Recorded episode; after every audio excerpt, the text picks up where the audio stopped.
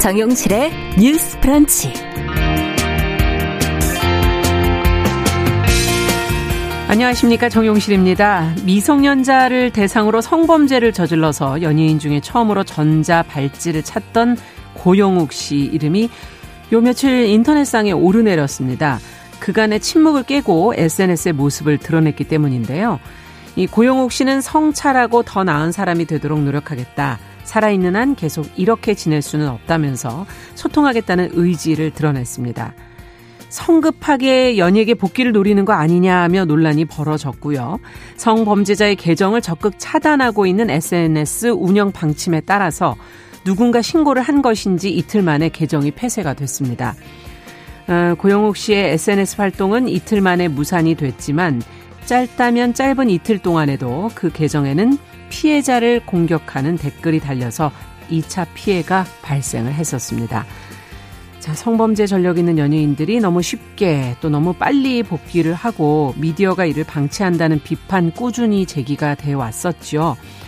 본인은 자숙할 만큼 했다고 생각을 할지는 모르겠지만 상식적인 대중들이 보기에 이 고영욱 씨의 SNS 활동은 조금 빨랐습니다.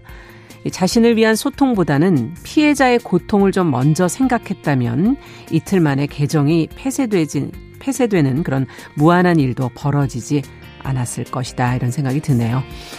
자, 11월 16일 월요일 정용실의 뉴스 브런치 문을 열겠습니다.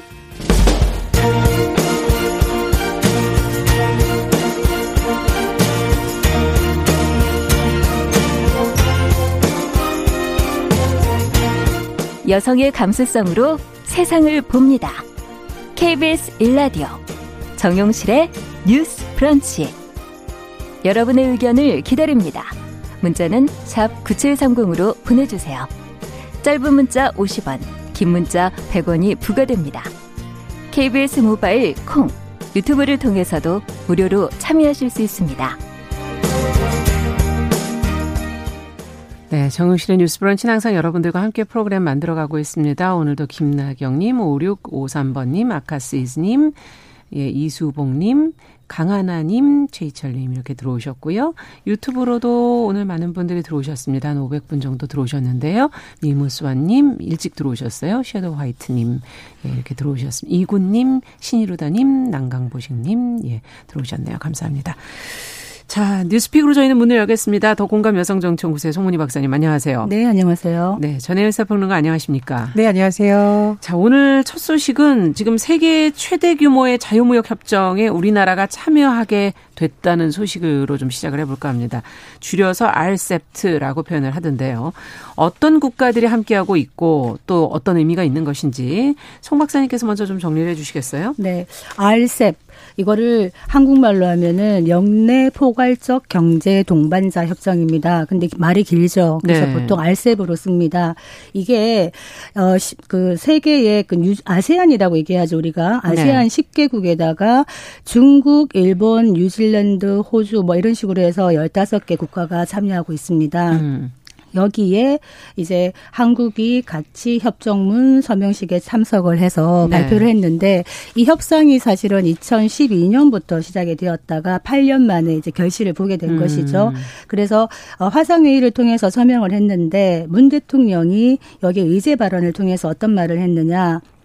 지금 보호무역주의가 확산되고 있는데 이 다자 체제가 위기가 왔다. 그런데 젊고 역동적인 아세안이 중심이 돼서 자유무역 가치를 수호를 하겠다. 이렇게 얘기를 했고 네. 이게 어떤 의미가 있느냐?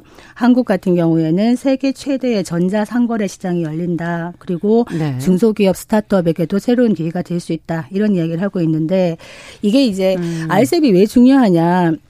그러니까 한번 연원을 살펴보시면은 이제 중국 떠오르고 있는 중국에 대항하려고 미국이 TPP를 만들었었습니다. TPP. 네. 이게 이제 이게 만들었다가 미국이 빠져나갔어요. 트럼프 대통령 때. 음. 그런데 여기에 TPP가 이제 만들어지니까 중국 주도 중국과 일본이 참여하면서 이제 RCEP이 만들어졌다가 트럼프가 이제 나가고 나니 트럼프의 미국이 나가고 나니까 어 세계 경제가 침체하는 것 아니야? 그러면서 RCEP의 협상 협상이 급 진전된 결과가 있는 겁니다. 네. 그래서 이렇게 되면은 어떤 거 있느냐? 메가 FTA가 출범한 것이다. 이게 어떤 의미냐? 명목 GDP 기준으로 봤을 때 우리가 나프타나 유럽연합 얘기하는데요. 네. 이거를 능가하는 세계 최대 규모의 경제 블록이 생기는 겁니다. 음. 그렇게 되면 요 이 알셉 안에 있는 국가들은 그 안에서 관세가 철폐되면은 굉장히 자유롭게 왔다 갔다 할 수가 있는 것이죠. 네. 그렇기 때문에 실질적인 다자 무역 체계 를 만들 수 있다. 이런 면에서 기대가 큽니다. 네. 근데 말씀을 들으면서 조금 우려스러운 건 미중 갈등에 이르다가 휘말리게 되는 거는 아닐까 하는 그런 우려도 되고요. 아직 우리가 일본하고의 무역 갈등이 완전히 풀리지 않은 상태인데 이거 이 협정이 어떤 영향을 미칠까 이런 것도 궁금하네요. 두 분 어떻게 보시는지요? 일단 미중 갈등에 휘말리는 거 아니냐 이런 우려에 대해서 청와대에서 입장을 밝힌 걸 조금 보충 설명을 드리면 중국이 참여국 중 하나다. 그래서 중국 주도의 협정이 아니다라고 일단 청와대는 설명을 하고 있는데요. 네. 이거는 뭐 지금 여론이 좀 엇갈리고 있습니다. 음. 어쨌든 전략적 으로 잘 대응을 해야 된다라고 나오고 있는데 갈등에 휘말릴 것이라는 좀 우려도 있고 음. 뭐 그렇게까지 아직 볼 상황은 아니고 특히 이제 바이든 정부가 미국에서 출범했기 때문에 네. 그런 여러 가지 좀 같이 봐야 된다라는 분석도 음. 나오고 있습니다. 저는 굉장히 주목했던 부분이 다자주의 복원이라는 겁니다. 네. 그러니까 이 다자주의가요. 쉽게 말하면은 우리가 지금 미중 갈등이 심화될 때마다 우리나라에서 중요 뉴스로 다루는 이유가 우리나라가 수출 의존도가 굉장히 높습니다. 그렇죠. 미국과 중국 사이에서 좀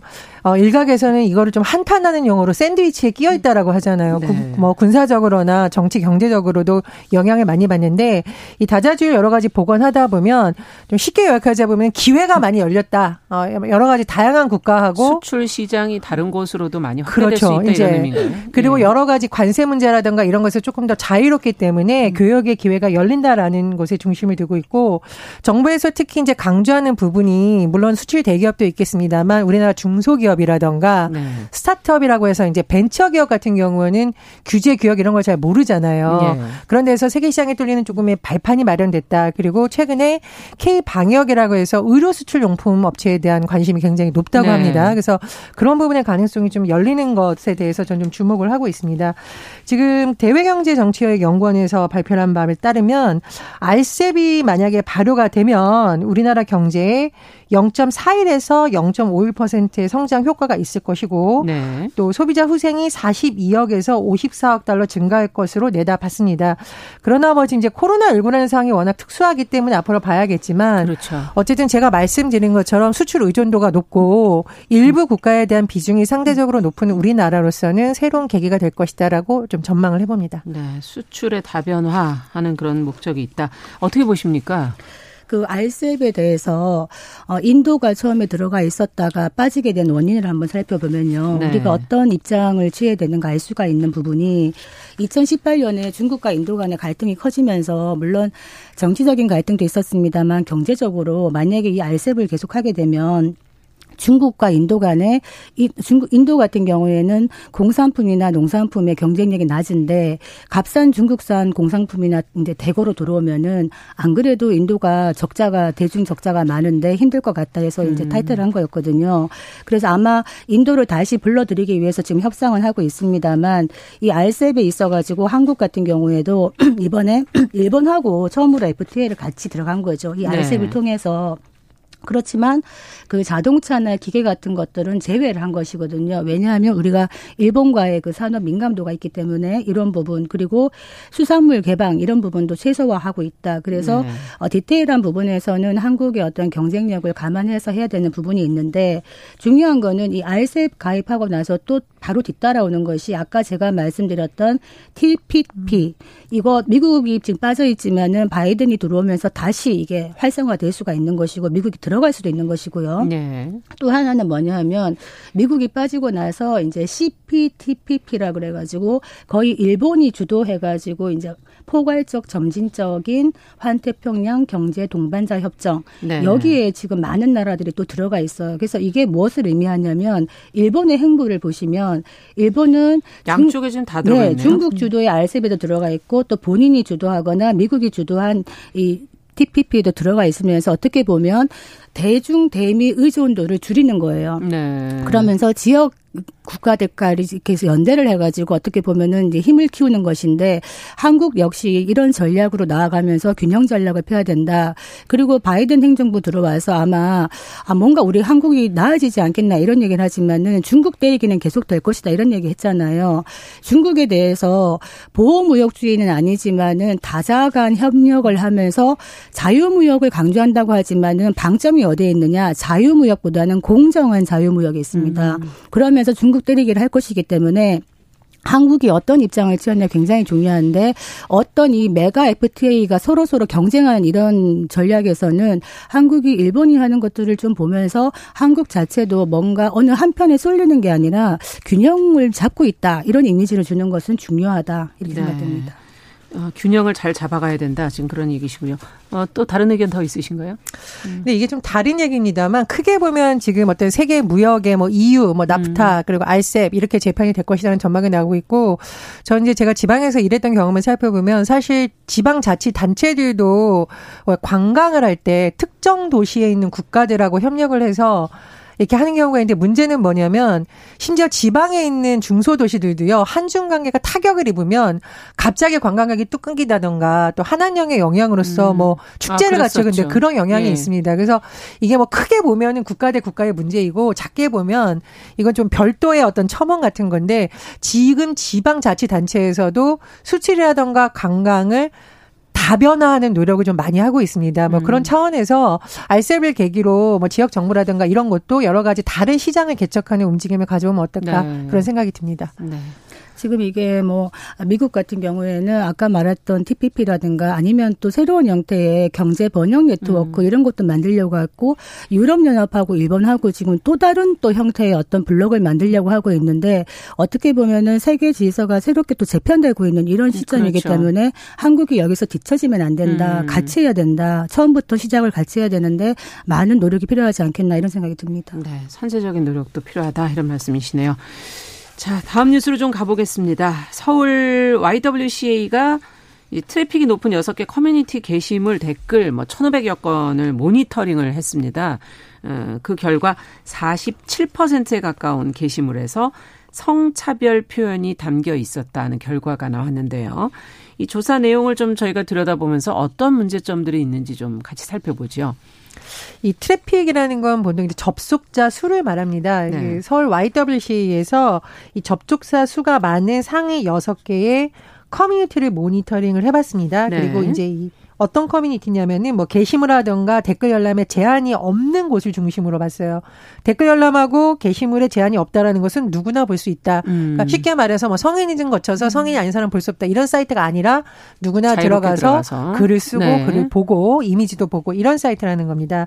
1,500건 정도를 모니터링 했는데 700건 이상에서 성차별 사례가 나타났다고 해요. 근데 좀 심각한 것이 가장 많은 사례가 뭐였느냐? 이미지. 사진, 사진이 음. 주로 많이 활용이 됐고 뭐 돈은 왜 우리가 이제 짧은 동영상 형식으로 2, 3초 내에 하는 그런 이미지들이 있는데 네. 이게 너무 이제 여성들의 특정 신체 부위만을 해서 너무 성적인 것에 강조하는 이미지가 음. 많다라는 지적이 나왔었고요. 두 번째로는 여성들을 지칭할 때 우리가 무슨 뭐 물건에 비유한다던가 너무 어. 이제 아. 특정 신체만을 따서 비하해서 쓰는 용어들이 너무나 많다라는 네. 좀 지적이 나왔어요. 그런데 이것의 문제점은 뭐냐면 사실 우리가 꼭 여성이 아니더라도 어떤 인종이라던가 어떤 국가의 사람들을 말할 때 왜 비하할 때 물건에 비유하거나 음. 약간 거친 용어를 쓰는 경우가 있죠. 근데 지금 온라인에서 나타나는 여성들을 이용하는 용어는 수위가 굉장히 높거나 미성년자가 보기엔 부적절할 수준의 용어가 굉장히 아. 지금 많다라고 했는데 제가 방송 중에는 뭐 따로 뭐 언급하지는 않겠습니다. 그리고 세 번째로는 어떤 우리가 성범죄 사건을 바라볼 때 좀 심각한 인식의 글이 많다라는 건데 네. 최근 들어서 왜 직장 내 이런 성범죄 문제라든가 뭐 성폭력 문제가 많이 좀 조명을 받고 있는 건데 그건 우리가 이제 구조적 문제라든가 그런 예. 것을 개선하기 위해서 조명을 하는 거거든요. 그런데 이런 커뮤니티에는 그러니까 여성들은 이런 직군을 쓰면 안 된다. 마치 문제가 여성들이 일을 하기 때문에 혹은 여성을 고용하기 때문에 음. 이런 용어가 굉장히 많다라는 겁니다. 그래서 서울 YWC에서 좀 지적한 내용은 그렇습니다. 지금 온라인의 글이라는 것이 본인이 삭제하거나 뭐 운영자가 적극적으로 삭제하기 전까지는 대부분 남아 있어요. 네. 그러니까 지속성이라고 하는데 지속성이라는 것 그리고 음. 예전에는 우리가 편지를 보내려면 손으로 써야 되지만 온라인 글은 그냥 복사해서 몇천 명에게도 보낼 수 있죠. 그렇죠. 확산성, 네, 확산성. 이런 데 있어서의 좀 문제가 심각하기 때문에 개선될 필요가 있다. 이렇게 음. 지적하고 있습니다. 네. 자, 어떤 점을 좀 두 분은 유념해서 보셨는지 또 이것을 결국은 예방도 좀 해야 될 것 같고 정화할 수 있는 방법은 과연 없는지 어떻게 보시는지요? 이런 댓글들을 보면은 아, 참 위험한 수준이다 이런 생각이 드는 것이 이 댓글이라는 것이나 이런 게시물은 많은 사람들이 무제한 이렇게 지속적으로 네. 확산되기 때문에 앞으로도 디지털 시대에는 이런 것들이 계속 유포가 될 텐데 이런 것들을 이제 보고 자라는 청소년들 그리고 음. 이들이 이제 청년이 되는 것이고요. 근데 왜 이런 댓글과 이런 게시판이 나오는가를 먼저 살펴봐야 될 것 같아요. 음. 그래서 우리가 성차별 표현 이런 얘기를 하는데 우리가 이제 뭐 여성에 대한 성차별이나 비하만 문제가 되는 것이 아니라 또 어떤 데 보면은 남성에 대한 어떤 성차별적인 요건도 많다. 그러니까 우리가 흔히 이런 얘기 하잖아요. 뭐 쉽게 그냥 툭 지나가는 말로 아이고 남자가 힘이 있어야지. 남자가 힘을 써야지. 이런 말 하는 것도 성차별적인 표현이 될 수 있습니다. 네. 이렇듯이 여성에 대해서도 여성의 어떤 신체 부위를 특정하게 이렇게 강조하거나 그런 거를 성적 대상화하는 게 너무나 이렇게 남발 고갈되고 있다. 그래서 사실은 교육의 문제인 것이죠. 그래서 저는 조사를 한번 해봤으면 좋겠어요. 어떤 조사냐. 온라인상에서 이런 성차별적인 어떤 표현을 하는 그 표현하는 사람과 그 밑에 댓글을 다는 사람들이 어떠한 연유에서 이런 글들을 쓰기 시작했는가부터 해서 그 간의 어떤 교육 수준이라든가 심리적인 마음 이런 것들을 하고 그 글을 접하는 또 일반 독자들이 그런 어떤 비하나 그런 것들을 보고 나서 어떤 또 영향을 미치는지 이런 음. 거에 대한 좀 세세한 좀 조사가 필요하지 않겠나 싶고요. 어, 제가 사례를 하나 들어볼게요. 저희 이제 우리 아이가 아주 어렸을 때 유치원 때인데 음, 태권도 학원을 보냈는데 태권도 학원에 제가 갔어요. 갔더니 어떤 남학생 똑같은 이제 유치원생 남자 아이들이 이렇게 서 있으면서 안에서 운동하는 이제 여자 아이들을 보면서 이렇게 품평회를 하는 거예요. 그러더니 어떤 말을 하냐면 저 여자애는 비싸게 생겼다. 몸매가 좋은데? 이런 얘기를 하는 거예요. 유치원생인데. 그래서 제가 굉장히 충격을 받았던 경험이 있는데 그 아이들이 무슨 생각으로 그런 말을 했겠습니까? 그 얘기를 들은 거죠. 집안에서 들었던지 뭐 인터넷으로 들었던지 이 아이들이 자라나는 환경에서 노출이 된다. 그런 글들에. 그래서 부모들이 이런 부분은 교육을 시켜야 되는 부분이 아닌가. 우리가 성희롱 교육도 한다 그러면 피해자 얘기를 하지 않아요. 피해자가 되지 않는 법만 얘기해요. 뭐 일테면 야한 옷을 입지 않는다. 단둘이 가지 않는다. 이런 얘기를 하는데 그것이 아니라 먼저 되어야 될 거는 가해자가 되지 않는 법. 어떻게 하면은 남에게 불필요한 그, 그 무리한 행동을 하지 않는가 이런 교육을 해야 되는데 실제로는 교육이 잘못되어 있다 방향이 이런 생각이 들었습니다. 네. 그 이제 제가 이건 실제로 들은 사례인데 어떤 가정에서 텔레비전을 보고 있었어요. 그런데 할머니가 텔레비전을 보면서 특정 연예인에 대해서 여성 연예인에 대해서 음. 어 저렇게 못생긴 멋쩍은 이제 막 외모 비하를 했더니 손자가 이렇게 듣고 있다가 할머니 외모 평가로 사람을 평가하는 건 나쁜 거라고 학교에서 배웠어요. 음. 저 사람은 탤런트니까 탤런트처럼 연기를 잘하면 되지요라고 해서 할머니가 깜짝 놀랐다. 이건 제 실제 사례 제가 들었습니다. 그러니까 네. 그만큼 교육이 중요한 거고 어른들이 어떤 모습을 보여주느냐가 굉장히 중요한 건데요. 그렇죠. 제가 양성평등교육진흥원에서 디자인 공모를 했을 때 나왔던 짧은 것을 한번 퀴즈를 내보겠습니다. 음. 자, 아이가 물었습니다. 엄마, 남자는 태어나서 세 번 우는 거야? 라고 물었대요. 많이 음. 들었으니까 엄마가 뭐라고 대답했을까요? 울고 싶을 때 울어도 된다. 음, 그렇죠. 아니야. 사람은 모두 울고 싶을 때 우는 거야. 제가 네. 이 말씀을 드리는 거는 아, 여성들만 그게 아니라 사실 우리나라 남성들도 굉장히 남성에 대한 고정관념 때문에 그렇죠. 억압되고 음. 힘들고 이렇다는 것을 제가 많이 본 적이 있어요. 우리나라에서 어, 한국에서 장남으로 살아가는 것에 대한 책도 베스트셀러에 오른 적이 있습니다. 그렇죠. 그러니까 예. 우리가 특정 성별에 대한 것을 너무 강요하고 억압하고 하는 것이 좋은 면보다는 나쁜 면으로 작용할 가능성이 점점 많아지고 있는 거죠. 그래서 음. 좀 한번 생각해 봤으면 좋겠고요. 그리고 이제 제가 혐오 표현이 별걸 다 그래라고 하는 것이 아니라 음. 혐오 표현이 굳어지면서 이것이 범죄 수준으로 갔을 때도 이것이 심각하다는 그렇죠. 인식을 못할 수가 있습니다. 네. 그래서 조금 더 우리가 민감하게 인권 문제나 혐오 표현에 대응하자는 것 것은 너무 무덤덤해져서 누군가에게는 엄청난 고통을 주는 발언을 아무렇지도 않게 하는 수위가 음. 되지 않도록 노력하자는 것이거든요. 그런 면에서 저는 온라인 플랫폼이나 커뮤니티가 뭐 국가의 규제만으로 할 수 없는 지역이기 때문에 어뭐 자정 노력이나 이런 것이 필요하다고 보고요. 음. 좀 그게 가능하다고 저는 보는 것이 우리 연예인들이 댓글 때문에 너무 큰 피해를 많이 입었었잖아요. 그렇죠. 뭐 극단적인 음. 선택까지 가고 네. 그래서 일부 플랫폼에서 연예인 관련 기사에 대해서는 댓글을 아예 못 달도록 하는 네. 정책을 네. 펼친 적이 있습니다. 네. 근데 저는 그게 순작용이 오히려 많지 표현의 자유를 억압했다라고 보기에는 좀 음. 어렵다고 많이 이제 대중들이 인식하는 것 같습니다. 그래서 음. 그런 부분에 있어서 커뮤니티들도 좀 자정 노력을 하고 너무 음. 과다한 부분에 대해서는 운영자가 이런 표현을 좀 자제하자라는 자정 노력이 좀 많이 필요하다고 봅니다. 그 우리가 이런 얘기 하잖아요. 뭐 날카로운 혀는 살인하는 칼과 같다 음. 이런 얘기 하는데 글도 마찬가지입니다. 음. 말이나 글이나 모두 상대방을 향하는 것인데 말하 말하기 전, 글 쓰기 전, 댓글 달기 전에 음. 나의 이 행동이 상대방에게 어떤 영향을 미치는지 한 번 더 생각하자. 음. 아까 말씀하셨듯이 사회 자체가 차별적인 표현에 너무 익숙해져 있고 둔감해져 있으면 음. 문제의식도 느끼기 어렵습니다. 네. 이런 것들을 우리가 하나하나 깨우쳐 나가야 되지 않겠나 이런 생각이 듭니다. 네. 갑자기 조용한데요, 댓글창이. 네.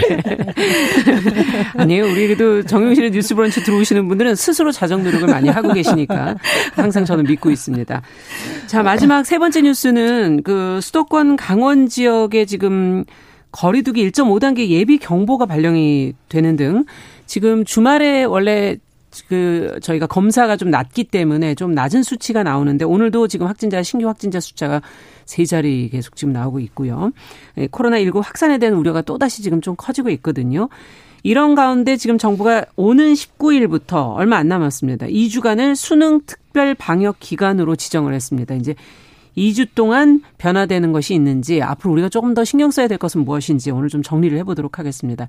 천평론가께서 좀 해주시죠. 다음 달 3일 수능이 있는데 아마 수험생과 그 가족들 달력에 동그라미 해놓고 하루하루 아, 굉장히 마음 졸이면서 열심히 준비하고 있을 텐데 정부에서 지금 19일부터 시험 당일인 다음 달 3일까지 2주 정도 수능 특별 방역 기간을 운영을 합니다. 네. 교육부와 교육청은 학원과 교습소를 집중적으로 방역을 하고요. 음. 지방자치단체는 이른바 이제 스터디 카페라고 불리는 곳이 있죠. 많이 모이는 곳에 대한 방역을 예, 네. 많이 방역을 합니다. 그래서 일단 수능 일주 중인 이달 26일부터는 학원 교습소에서는 대면 교습 자제를 지금 정부에서 권고하고 아. 있어요. 만나는 것을 좀 자제해라. 네. 얼굴 보고 학습하는 거 자제하라는 거고 수험생들도 좀 학원 방문 자제를 권고하고 음. 있습니다. 어, 만약에 이런 곳에서 학원 내 접촉으로 코로나19 감염이 발생할 경우에는 정부에서 학원 명칭, 감염 경로, 사유를 교육부 홈페이지에 한시적으로 공개하기로 했습니다. 공개하겠다. 예. 그리고 예. 수험생들이 왜 이제 스트레스 풀려고 노래 연습장, 영화관 뭐 예. 이런 거 많이 가는데 정부에서는 이런 곳에 대한 방역 관리도 대폭 강화할 방침입니다. 네. 자, 어쨌든 지금 당분간 다 같이 조심을 하자 이런 뜻이 아닌가 하는 생각도 들고요. 특히 수험생들이 오가는 곳들을 특히 지금 더 방역을 하겠다는 얘기고, 어, 방역 책임도 일부 잘못하면 학원에게도 지워질 수도 있다는 지금 얘기로 들리기도 하고요. 두 분은 어떻게 보시는지요? 저는 정부의 이번 정책이 적실하다고 봅니다. 특히 네. 수능 일주 전부터는 학원이나 교습소에 대해서 대면 교습을 좀 자제해라. 네. 이 얘기는 어, 맞다. 실제로 동영상 강의 같은 걸로 대체할 수 음. 있거든요. 굳이 모이지 않아도. 그래서 지금 정말 수능이 얼마 안 남았는데 아이들에게 참 소중한 시기인데 음. 우리 아이가 시험 본다. 이런 마음으로 음. 같이 조심을 해줘야 되는 것이고 지금 1.5단계 예비 경보가 나오는 정도면 만약에 또 격상이 되면은 우리의 소중한 일상이 또 멈춰질 수 그렇죠. 있기 때문에 다들 조심해야 되는데 연말이 겹치다 보니까 또 송년 모임이 조금씩 잡히고 있어요. 음. 지금 거리두기 낮아지고 있다 보니까 네. 지금 상태를 보면은 좀 자제해야 되지 않나 또 이런 음. 걱정이 앞섭니다. 네. 어떻게 보십니까?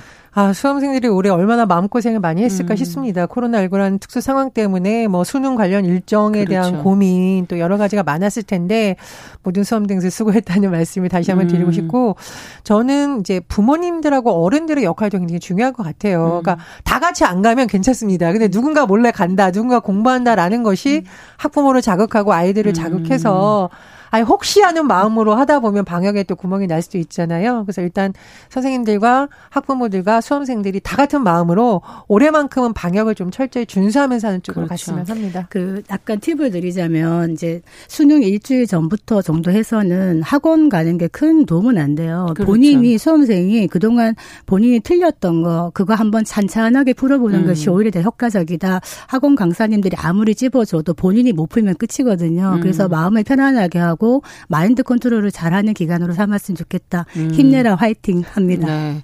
무엇보다 건강한 게 제일 네. 중요한 게 아닐까 그런 생각도 드네요.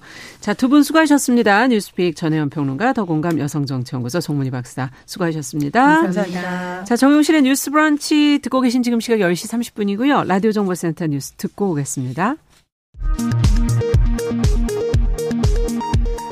국내 코로나19 신규 확진자 수가 223명으로 4월 연속 200명을 넘어섰습니다.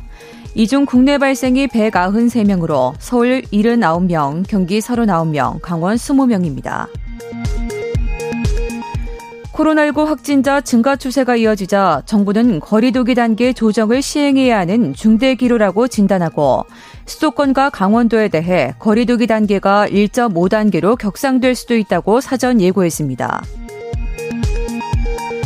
정부와 더불어민주당이 현재 연 24%인 법정 최고금리를 20%로 4%포인트 인하하기로 했습니다. 서민 이자 부담은 줄이되 신용대출 공급을 줄이지 않는 보완 대책도 마련키로 했습니다. 국회는 오늘부터 예산결산특별위원회 예산조정 소위를 열고 정부가 제출한 556조 원 규모의 내년도 예산 심사를 시작해 본격적인 증액, 감액 조정에 들어갑니다. 더불어민주당 이낙연 대표는 국회의 내년도 예산안 심사 과정에서 한국판 뉴딜 예산이 유지돼야 한다는 입장을 밝혔습니다. 한국판 뉴딜은 코로나19 이후 한국 경제 발전을 위한 초석이라고 말했습니다. 국민의힘 김종인 비상대책위원장이 최근 부동산 대란으로 부동산 민심이 임계치를 넘어서고 있다면서 국민의힘이 대안 세력으로서 부동산 시장의 정상화에 주력하겠다고 밝혔습니다. 더불어민주당 한반도 테스크포스 소속 성영길, 김한정, 윤건영 의원이 현지 시간 15일 미국에 도착해 포스트 미 대선에 따른 본격적인 대미 의원 외교 일정에 들어갔습니다.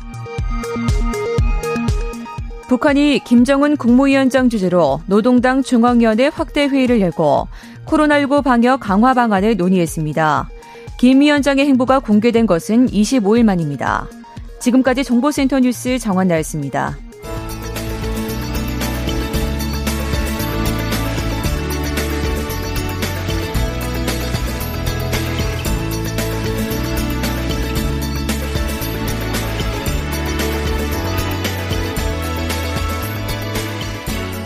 세상을 보는 따뜻한 시선. KBS 일라디오 정용실의 뉴스 브런치 매일 아침 10시 5분 여러분과 함께합니다. 네, 정용실의 뉴스 브런치 듣고 계신 지금 시각 10시 33분입니다. 최근 전태일 열사 50주기를 지나면서 우리의 노동 문제를 좀 들여다보는 보도가 많이 나오고 있습니다. 아, 대중의 관심을 받고 청년들이 선망하는 직업이면서도 노동 환경으로 보면 과거 봉제 공장을 떠올리게 할 정도로 열악하다는 이 웹툰 작가들의 현실이 자세하게 보도돼 관심을 모으기도 했는데요. 오늘 오늘 그 내용을 좀 자세히 한번 들어보려고 합니다. 한겨레 신문의 박준용 기자 전화 연결돼 있습니다. 안녕하십니까? 네, 안녕하세요. 한겨레 네. 신문 박준영 기자입니다. 반갑습니다. 네, 반갑습니다. 어, 앞서 말씀드린 것처럼 지금 어, 전태일 열사 50주기를 맞아서 노동자들의 네. 현실을 지금 어, 보도하는 보도들 많이 나오고 있는데 네. 그 중에 지금 웹툰 작가에 초점을 맞추셨어요. 예, 예. 예, 특별한 이유가 있을까요? 예, 기존에도 이제 창작하는 분들이 노동 시간이 과연 이제 예술이라는 이유로 인정받지 못해야 되나 이런 문제의식이 있었습니다. 네. 그리고 이제 사실 50년 전 봉제공장 그 전태 열사 시절 때도 예. 사실 이제 패션 산업, 봉제 산업이 성장기를 구가하던 시절이었어요. 음. 네, 그때 이제 그 과정에서 노동 착취가 만연했는데 네. 사실 웹툰도 마찬가지라고 생각합니다. 이제 웹툰이 지금 한국 국내 시장 규모가 1조 원에 가깝다고 하거든요. 아. 그만큼 이제 성장을 하고 있는데 네. 그 와중에서 이제 그 내부적으로 이제 작가들은 어, 착취를 당하는 상황 그런 상황에 주목을 했습니다. 네. 웹툰 작가 중에도 유명한 분들이 있지 않나요? 많이 버시고 뭐 잘 되고 있다 뭐 이런 보도 방송에서 나가는 경우도 본 적이 있는 것 같은데요. 아, 예, 예, 맞습니다. 네. 그 기안84 님이나 혹은 뭐 음. 뭐 이렇게 유명한 스타 작가들이 좀 네. 계시잖아요. 예. 네. 이분들 같은 경우에는 이제 뭐 1년에 엄청 많은 수입을 음. 벌어들이고 그러는 걸로 또 화제가 되기도 했는데 사실은 이, 이분들은 상위 0.1%이 정도라고 보시면 되고 아. 나머지 평범한 이제 웹툰 작가님들은 사실 그렇지 못한 상황들이 대, 다수라고 보시면 됩니다. 네. 네. 뭐 표현에 따르면 박준용 기자께서 쓰신 거예요. 앞정을 뒤집어 엎은 것처럼 위는 예, 너무나 맞습니다. 가늘고 간들간들하고 밑에가 그냥 엄청나게 많다 이런 얘기인 것 같은데요. 예, 맞습니다. 이들의 노동 시간과 업무량 그러면은 대다수의 초점을 맞춰 맞춰서 저희가 봤을 때 네. 어떻습니까? 어느 정도 상황인 겁니까 지금? 예, 일단 저희가 22분하고 인터뷰를 했습니다. 네. 이제 거기가 시간을 뺏기가 사실 죄송할 정도였습니다. 음. 이분들이 이제 일어나면 출근이고 누우면 퇴근이라고들 보통 표현을 아. 많이 하시거든요. 예. 네.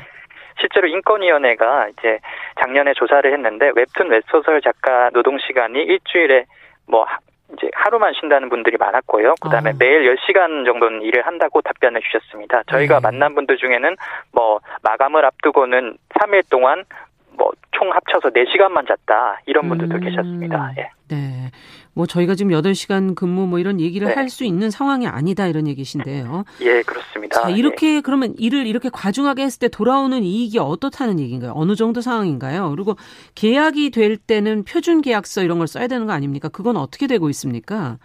예, 예, 맞습니다. 근데 그 플랫폼하고 이제 작가님들이 계약을 할 때 어, 굉장히 부당 계약을 겪는 경우가 많습니다. 그래서 사실 본인들이 벌어들이는 매출보다 사실 적게는 뭐 한 10% 5%이 정도밖에 받지 못하는 경우가 많고요. 네. 사실 이것 이것도 실태 조사를 해보면 표준 계약서가 한 15%밖에 실무에서 쓰이지 않고 있는 게 많습니다. 그러면 나머지는 계약서도 안 쓰고 하는 거예요? 네, 사실상 뭐 계약서를 쓰지만 그 표준 음. 계약서 기준에는 아. 맞지도 않고 사실 뭐 어떻게 보면 2차 저작권이나 혹은 뭐 이렇게 어, 나누는 과정에서 굉장히 복잡한 계약 구조로 그 작가들이 이제 뭐 매출을 이제 자, 자신 이익으로 이제 받지 못하는 그런 계약을 많이 하고 있었습니다. 네. 지금 플랫폼이 작가들과의 관계가 어떻게 설정돼 있는지, 작업을 어떻게 하는지, 연재를 어떻게 하고 있는지 문제가 되는 사례들이 있다면 좀 지적을 해 주시죠.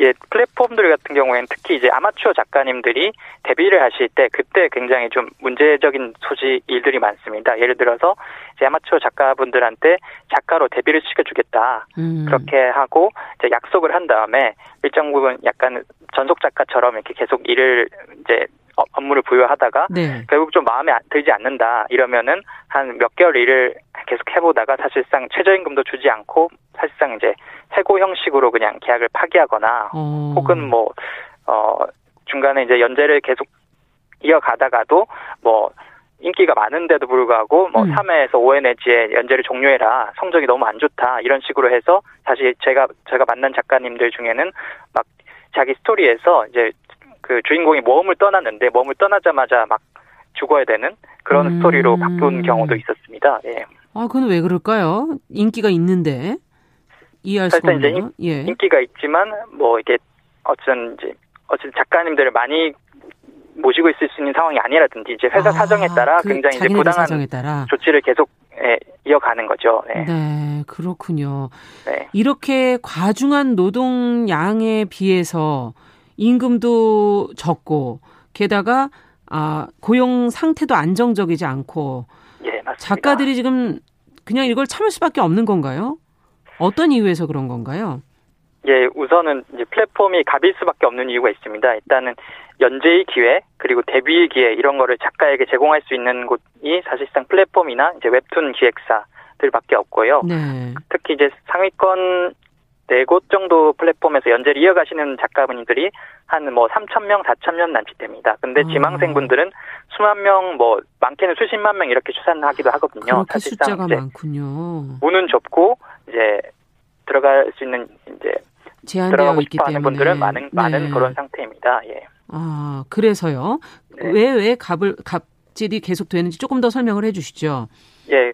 그래서 사실은 그 아무래도 숫자 원하는 분들은 많고 예, 원하는 분들은 많고 이제 들어갈 수 있는 곳은 좁으니까 이제 예. 플랫폼 계약 자체를 플랫폼 주도로 하게 되는 거죠. 아. 그래서 이제 그 부당 계약 같은 것을 사실상 만연해 있고 실제로 계약한 작가님들도 아 이 부분은 부당 계약이라고 인지를 하는데 이게 네. 이 부분에 대해서 그냥 나는 진입 비용이다 음. 이렇게 생각을 하고 그냥 부당 계약에 서명을 하는 이런 구조가 되고 있습니다. 네. 네. 그러다가 나중에 뜰 수도 있잖아요. 그런 작가들이. 예, 그럼요. 그러다가 나중에 뜰 수도 있는데요. 네. 이런 부당 계약에 서명을 하게 되면 네. 결국 2차 저작권이나 이제 매출 이익 배분 이런 부분에서 굉장히 불이익을 많이 받기 때문에 나중에 엄청난 뭐 대박이 날 수도 있겠지만 그렇지 않을 경우에는 사실상 뭐 최저임금 상태, 최저 생계비 수준으로 사, 생활을 해야 되는 그런 네. 경우가 많이 생깁니다. 예. 저작권 문제 같은 경우도 서명을 잘못할 경우 어 나중에 그 성공이 되더라도 그 작품이 본인에게 안 예. 돌아올 수도 있는 거군요. 그럼요. 작가에게. 예. 네, 맞습니다. 네. 아, 이런 문제들 속에서 건강 상태들은 어떠신가요? 작가분들은? 예, 일단 저희가 만난 분들 중에는 막 각종 디스크, 허리 디스크, 뭐 목 디스크, 손목 음. 통증 이런 거를 많이 겪는 분들은 거의 뭐 기본이었고요. 네. 그다음에 정신적인 뭐 지침도 있었습니다. 정신적인 질환, 우울증, 공황장애 이런 것들이 많이 와서 아. 사실 힘들다고 호소하시는 분들이 많았고요. 사실 예. 이제 이런 부분들은 뭐 이제 인터넷 여론에 이제 댓글, 악성 댓글 이런 부분도 조금 작용을 한다고 합니다. 악성 예를 들어서 예, 뭐 그림체가 별로다, 혹은 뭐뭐 뭐 집중이 안 된다 만화에, 아. 혹은 뭐 지각이 너무 잦다 이런 식의 어떤 이런 거는 뭐 양호한 편이고 이거보다 훨씬 더 뭐 욕설과 비꼬는 말들 이런 게 작가들 마음을 좀 해집는다고 하네요. 네. 그렇군요. 그러니까 육체적인 네. 것뿐만 아니라 정신적인 고통에서도 벗어나지 못하고 있다. 자 그렇다면 네, 전태일 시대 청년들이 근로기준법이 없어서 그렇게 되지 않았습니까? 뭔가 만들어야 예, 되지 않습니까? 제도적인 것들을. 예, 그럴 노, 것 같습니다. 예, 노동 환경 네. 개선을 위해서 뭐, 무엇이 필요하고 누가 어떻게 해야 나서야 된다고 생각하시는지요? 우선은 정부가 좀 나서야 되는 면이 있습니다. 예. 플랫폼이 요즘에는 이제 스스로 기획사들을 세워서 사실 중간에서 좀 좀 더 수수료를 많이 떼는 통행세 같은 거를 걷거나 이런 경우도 있습니다. 사실 음. 이런 부분에 대해서는 어 사실 공정거래위원회나 문화체육관광부 차원에서 관리 감독을 좀 강화할 필요가 있다고 보고요. 네. 그다음에 아까 말씀드린 것처럼 이제 표준 계약서가 잘 안 지켜진다고 말씀드렸잖아요. 예. 그런 예. 그, 그 또한 이제 좀 의무화를 하든지 관리 감독을 좀 강화해야 될 필요가 있, 다고 봅니다. 예. 네. 자, 그러려면 먼저 나서야 되는 게 정부인가요? 아니면은 노동자들인가요? 어떤 측에서 먼저 나서야 될까요? 어, 사실 이제 정부 차원에서도 노력을 하고 이제 작가들 분도 이제 연대해서 힘을 모으는 노력도 좀 필요하다고 생각을 합니다. 실제로 네. 이제 현재 이제 전국 여성 노조 디지털 콘텐츠 지회, 음. 그 다음에 뭐 다른 이제 작가들 모임이나 이런 이제 예툰 종사자들 연대체가 생기고 있습니다. 아, 유럽. 같은 경우에도 프리랜서도 협동조합 형태로 예. 플랫폼하고의 협상력을 높이기 위해서 이제 작가들이 모임이 있는데요. 음. 그런 부분에 있어서 노력하면은 어, 좀 더 나은 노동 환경 개선을 음. 기대해 볼 수 있을 것 같습니다. 그렇군요. 끝으로 이 플랫폼 쪽의 입장은 어떻던가요? 이런 취재하시면서 반대쪽 입장도 항상 들으시잖아요. 예, 예, 맞습니다. 이제 우선 플랫폼들은 어쨌든 이 부분에 대해서 이제 뭐 인지는 하고 있지만 이 정도까지 크게 문제의식을 갖고 있지 않았습니다. 왜냐하면 음. 플랫폼들도 본인들이 웹툰 시장을 성장시켜 왔다라는 어떤 이제 그런 생각들이 있는, 있는 것이고 네. 하지만 그럼에도 이제 저희가 문제한 결과 이제 어 작가들이 작업하기 편한 환경이 되도록 노력을 하겠다 이런 원론적인 입장은 밝혀왔습니다. 네, 네. 좀 더 제도적인 것이 좀 서로 마련이 돼야지 되지 않을까 하는 그런 생각이 드는군요. 네, 오늘 네. 말씀은 여기까지 듣겠습니다. 감사합니다. 감사합니다. 네. 앞으로도 관련 취재들을 계속 좀 이어가 주셨으면 좋겠네요. 월요 인터뷰. 어, 전태일 열사 50주기 기획으로 열악한 노동 환경에서 고통받는 웹툰 작가들의 현실을 보도한 한겨레 신문의 박준용 기자와 이야기 나눠봤습니다.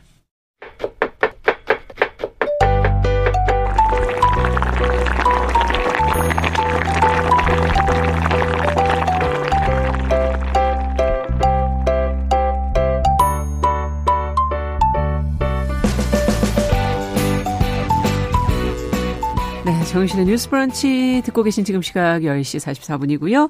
오늘도 건강한 식탁, 식생활과 식재료에 대한 생각과 정보를 전해주는 시간입니다. 홍신의 요리연구가 자리해 주셨습니다. 어서 오십시오. 안녕하세요.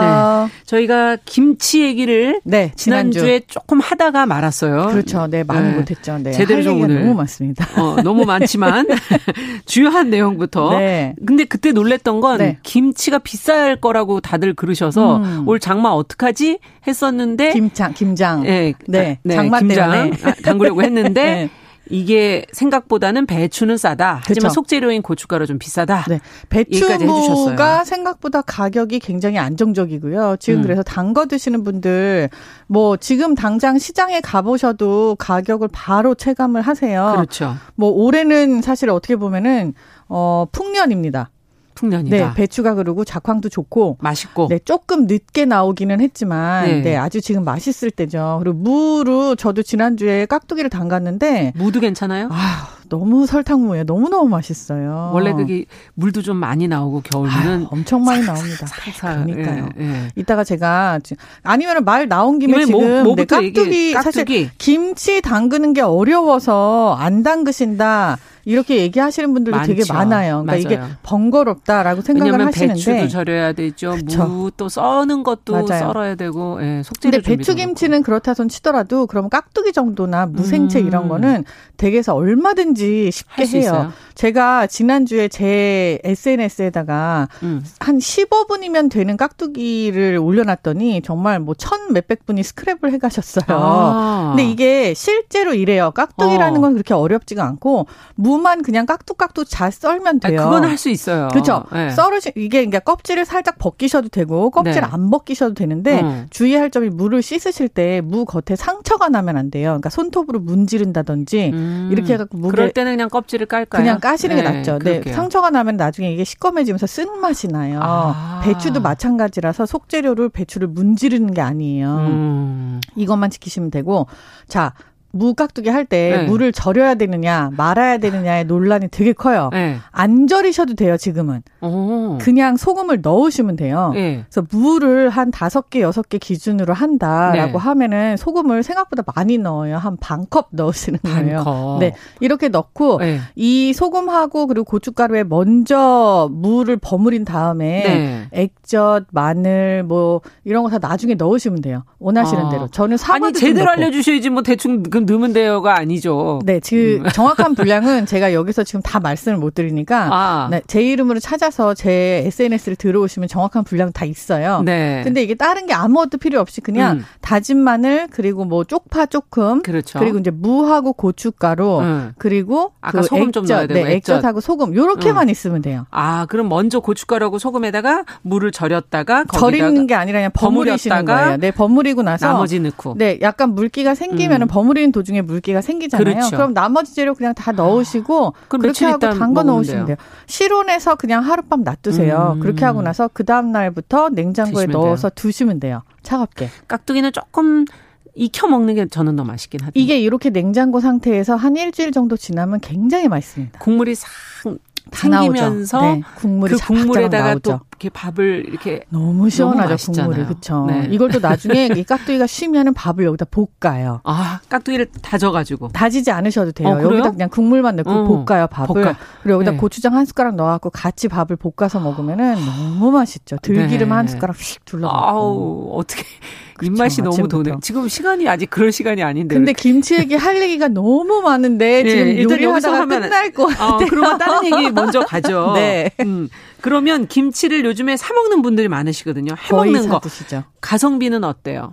아, 물론 그냥 비용, 그러니까 인건비 빼고 네. 따진다라고 하면은 집에서 사서 담그시는 게 훨씬 싸죠. 지금 음. 같은 경우에 배추부가 싸니까요. 음. 근데 이제 노동력이 들잖아요. 그렇죠. 너무 힘들잖아요. 네. 그래서 대부분 네, 어제 않고. 김장하신 분들 진짜 많으시던데. 네, 주말이나. 그래서 사 드시는 분들이 많으시죠. 네, 음. 남이 해주는 김치 사실 맛있습니다. 네. 요즘에는 상관없다. 어, 네, 사드셔도 괜찮습니다. 제 음. 입장은 그래요. 그러니까 본인의 시간과 노력을 잘 세이브할 수 있어서 음. 그리고 양질의 김치들도 굉장히 많이 나와 있고 근데 한 가지 주의하실 점이 뭐냐면은 네. 저희가 김장이라고 해서 혹은 김치를 담근 다음에 그거를 그 자리에서 돼지 삶아 가지고 이렇게 겉절이를 먹는 거 아. 이외에 엄마나 할머니가 어떻게 하셨는지 생각을 해 보면은 장독대나 김치 냉장고에 묻어요. 그럼요. 김치는 묻는다는 단어가 있어요. 네. 이게 무슨 뜻이냐면 숙성을 하는 거예요. 음. 유산균 발효 김치라고 얘기하잖아요. 그렇죠. 유산균의 보고라고. 음. 근데 이 유산균이 생기기까지 적어도 13일에서 20일이 걸려요. 어, 그렇게 오래 걸리나? 오래 예. 걸려요. 그래서 처음에 김치를 담그고 나서 2, 3일 혹은 일주일 있다 먹는 김치가 사실 제일 맛이 없는 김치예요. 맞아요. 처음에 맛이 없어요. 네, 이게 약간 요 상태를 미친 맛의 김치라고 얘기를 아. 하는데 그게 뭐냐면은 유산균 발효 과정으로 가기 직전에 모든 미생 미생물의 상태가 불안정하기 때문에 맛도 불안정해요. 어. 근데 사서 드시는 거 생각해 보세요. 뭐 홈쇼핑이나 아니면 온라인으로 오더를 네. 해서 3일 있다 김치를 받으시잖아요. 네. 혹은 이틀 있다가 그러면 그 김치는 담근 지 하루 이틀 된 김치예요. 어. 그 상태에서 바로 맛을 보시죠. 네, 맛이 그러고 없어요. 나서 맛이 없는데도 그때 맛있는 김치를 찾으시는 거예요, 대부분. 아. 그때 맛을 보고 첫 타에 어, 이 김치 맛있네 해야지 그거를 계속 재구매를 음. 하시잖아요. 그렇기 때문에 김치 회사들이 3일, 4일, 5일 만에 김치가 다 익도록 빠르게 익는 그런 먹이를 줘요. 먹이가 뭐예요? 그게 변성 전분입니다. 오. 어. 우리가 김치 담글 때 풀을 쓰잖아요. 네. 그 풀이 미생물의 먹이가 되는 거예요. 아. 당성분이잖아요. 우리 밥 먹듯이. 맞아요. 그래서 저희 집에서는 이북인데 그 새우젓에다가 그 풀 쓴 거를 미리 먹여놨다가 미리 어. 섞어놨다가 그걸 살살 바르는 그런 과정이 있거든요. 예. 이렇게 약간 집집마다 좀 김치 담그는 방식이나 순서가 다르지만 풀은 반드시 들어가요. 그렇군요. 혹은 찬밥을 익게서 넣든지. 맞아요. 예전에 그렇죠. 네. 근데 이게 뭐냐 하면은 유산균으로 가기 위한 단계예요. 아. 이 먹이가 있어야지 좋은 균들이 빠르게 증식을 해요. 그렇겠죠. 좋은 먹이를 주기 위해서 찹쌀풀도 쓰고 뭐 좋은 쌀을 해야 된다 이런 얘기들이 있는데 음. 이거를 지금 사 먹는 김 김치들은 소비자들이 주문하고 나서 2, 3, 4일 안에 이거를 먹어버린단 말이에요. 음. 그때 맛이 없으면은 당연히 맛이 없을 땐데도 불구하고 음. 평가를 잘 못 받아요. 네. 그러니까 이때 좋은 평가를 받기 위해서 빠르게 숙성이 될 수 있는 엄청난 먹이를 주는 것 중에 하나가 바로 이 변성 전분이라고 해요. 그러니까 아. 요거 말고도 사실 들어가는 다른 것들이 있지만 지금 제가 요거를 예를 든 이유가 이제 풀하고 비교해서 설명하기 아. 쉬워서 그런 거예요. 그래서 요게 어떤 뭔가 몸에 안 좋은가? 몸에 안 좋은 거라는 아니에요. 네, 몸에 안 좋기보다는 음. 어떤 현상이 있냐면은 우리는 김치를 묵혔다 먹어야 되고 사실 네. 김치가 제대로 익는 데까지 걸리는 시간이 정확하게 21일이에요. 21일. 네. 근데 장독 대를 사용하면 예. 근데 근데 그때까지 대부분 안 기다리죠. 어. 그리고 21일이 된 김치를 다들 끓여 드세요. 왜냐하면 다들 이렇게 사갔다고 사 먹, 느껴요. 그쵸. 사 먹는 것들은 빨리 익게끔 디자인이 되어 그러니까, 있기 때문에 그러니까 맞아요. 저는 좀 두고 먹는 스타일이라 네. 사가서 항상 김치찌개 거리만 한가득이에요. 그래서 이런 질문을 많이 해요. 그러면 묵은지랑 삭은 김치랑 신김치랑 음. 다 어떻게 구분을 하냐. 복잡하네요. 네, 어떻게 구분을 하냐. 네. 근데 묵은지라고 하면은 사실 근본적으로는 김치를 담그고 나서 6개월 이상 되면 묵은지라고 아, 쳐요. 6개월 이상. 근데 이 묵은지는 묵은지를 만들기 위해서 일부러 처음부터 그렇게 김치를 담궈야 됩니다. 다르더라고요. 네. 안 그러고 나서는 이렇게 6개월까지 가기가 생각보다 쉽지가 않고 그리고 그리고 그 전분 제가 계속 얘기를 하지만 먹이를 무엇을 주느냐에 따라서 아. 배추가 얼마나 잘 살아있게끔 하는지 그리고 무슨 소금으로 어떻게 절이는지에 따라서도 오. 완전히 컨디션이 달라져요. 묵은지는 전분을 적게 넣나요? 아니에요. 넣긴 넣습니다만 이게 숙성 속도를 좀 더디게 하기 위해서 양이라든지 음. 아니면은 이 무산소 발효법이에요. 김치가 그게 뭐냐면 우리가 우거지나 비닐로 꼭꼭, 꼭꼭 눌러서 담잖아요. 그렇죠.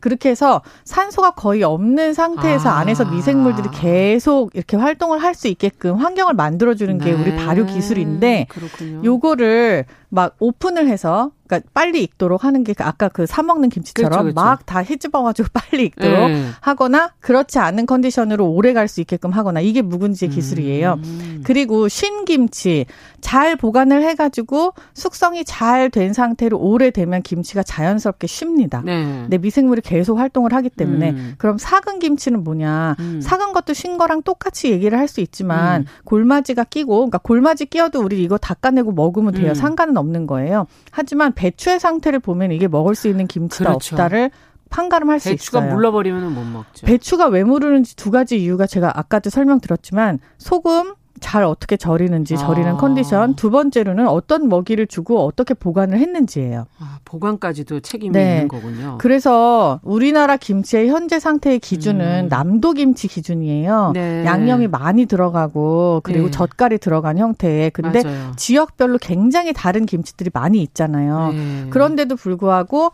김치는 오래 두고 먹는 게 원래의 목적이었고 그 음. 목적에 부합한 김치를 찾아서 사 드시는 게 사실 제일 좋고 그게 만약에 안 된다라고 하시면은 집에서 음. 원하는 재료로 디자인을 해서 담가 드시는 게 조금씩 네. 그게 방법이다라고 말씀을 드리고 싶어요. 그렇군요. 지금 김치하고 지역 얘기해 주시니까 음. 어 여러 가지 과일 넣는 데도 있고 해산물 그쵸, 넣는 그쵸. 데도 있고 뭐 저희는 견과류 넣는 데도 네, 있고. 저희는 이제 이북 분들이라고 음. 말씀드렸는데 이북 사람들이라고 저희는 고기를 살짝 데쳐 가지고 겉면만 돼지고기, 살코기 그걸 넣기도 하고 혹은 그 육수를 많이 써요. 네. 근데 양지 머리를 잘 삶은 다음에 그 육수를 싹 김치가 덮일 때까지 그거를 잠궈요.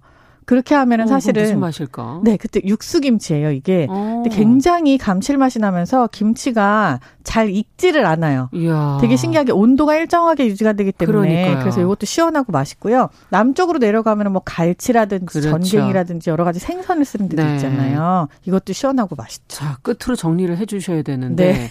한 시간 더 해요? 정말 김치 얘기는 너무 끝도 없어요. 한 번 더 할까? 김장은 사실 지금 어렵게 생각하시지만 네. 간단히라도 한번 담궈서 네, 조금씩만 담궈 갖고 한번 드시라고 말씀을 드리고 싶습니다. 네. 음. 건강한 식탁 김치 얘기하다 보니까 끝이 없네요. 네. 홍신의 요리연구가와 함께했습니다. 감사합니다. 감사합니다. 정용실의 뉴스 브런치 월요일 순서 여기서 마치고요. 저는 내일 다시 뵙겠습니다. 감사합니다.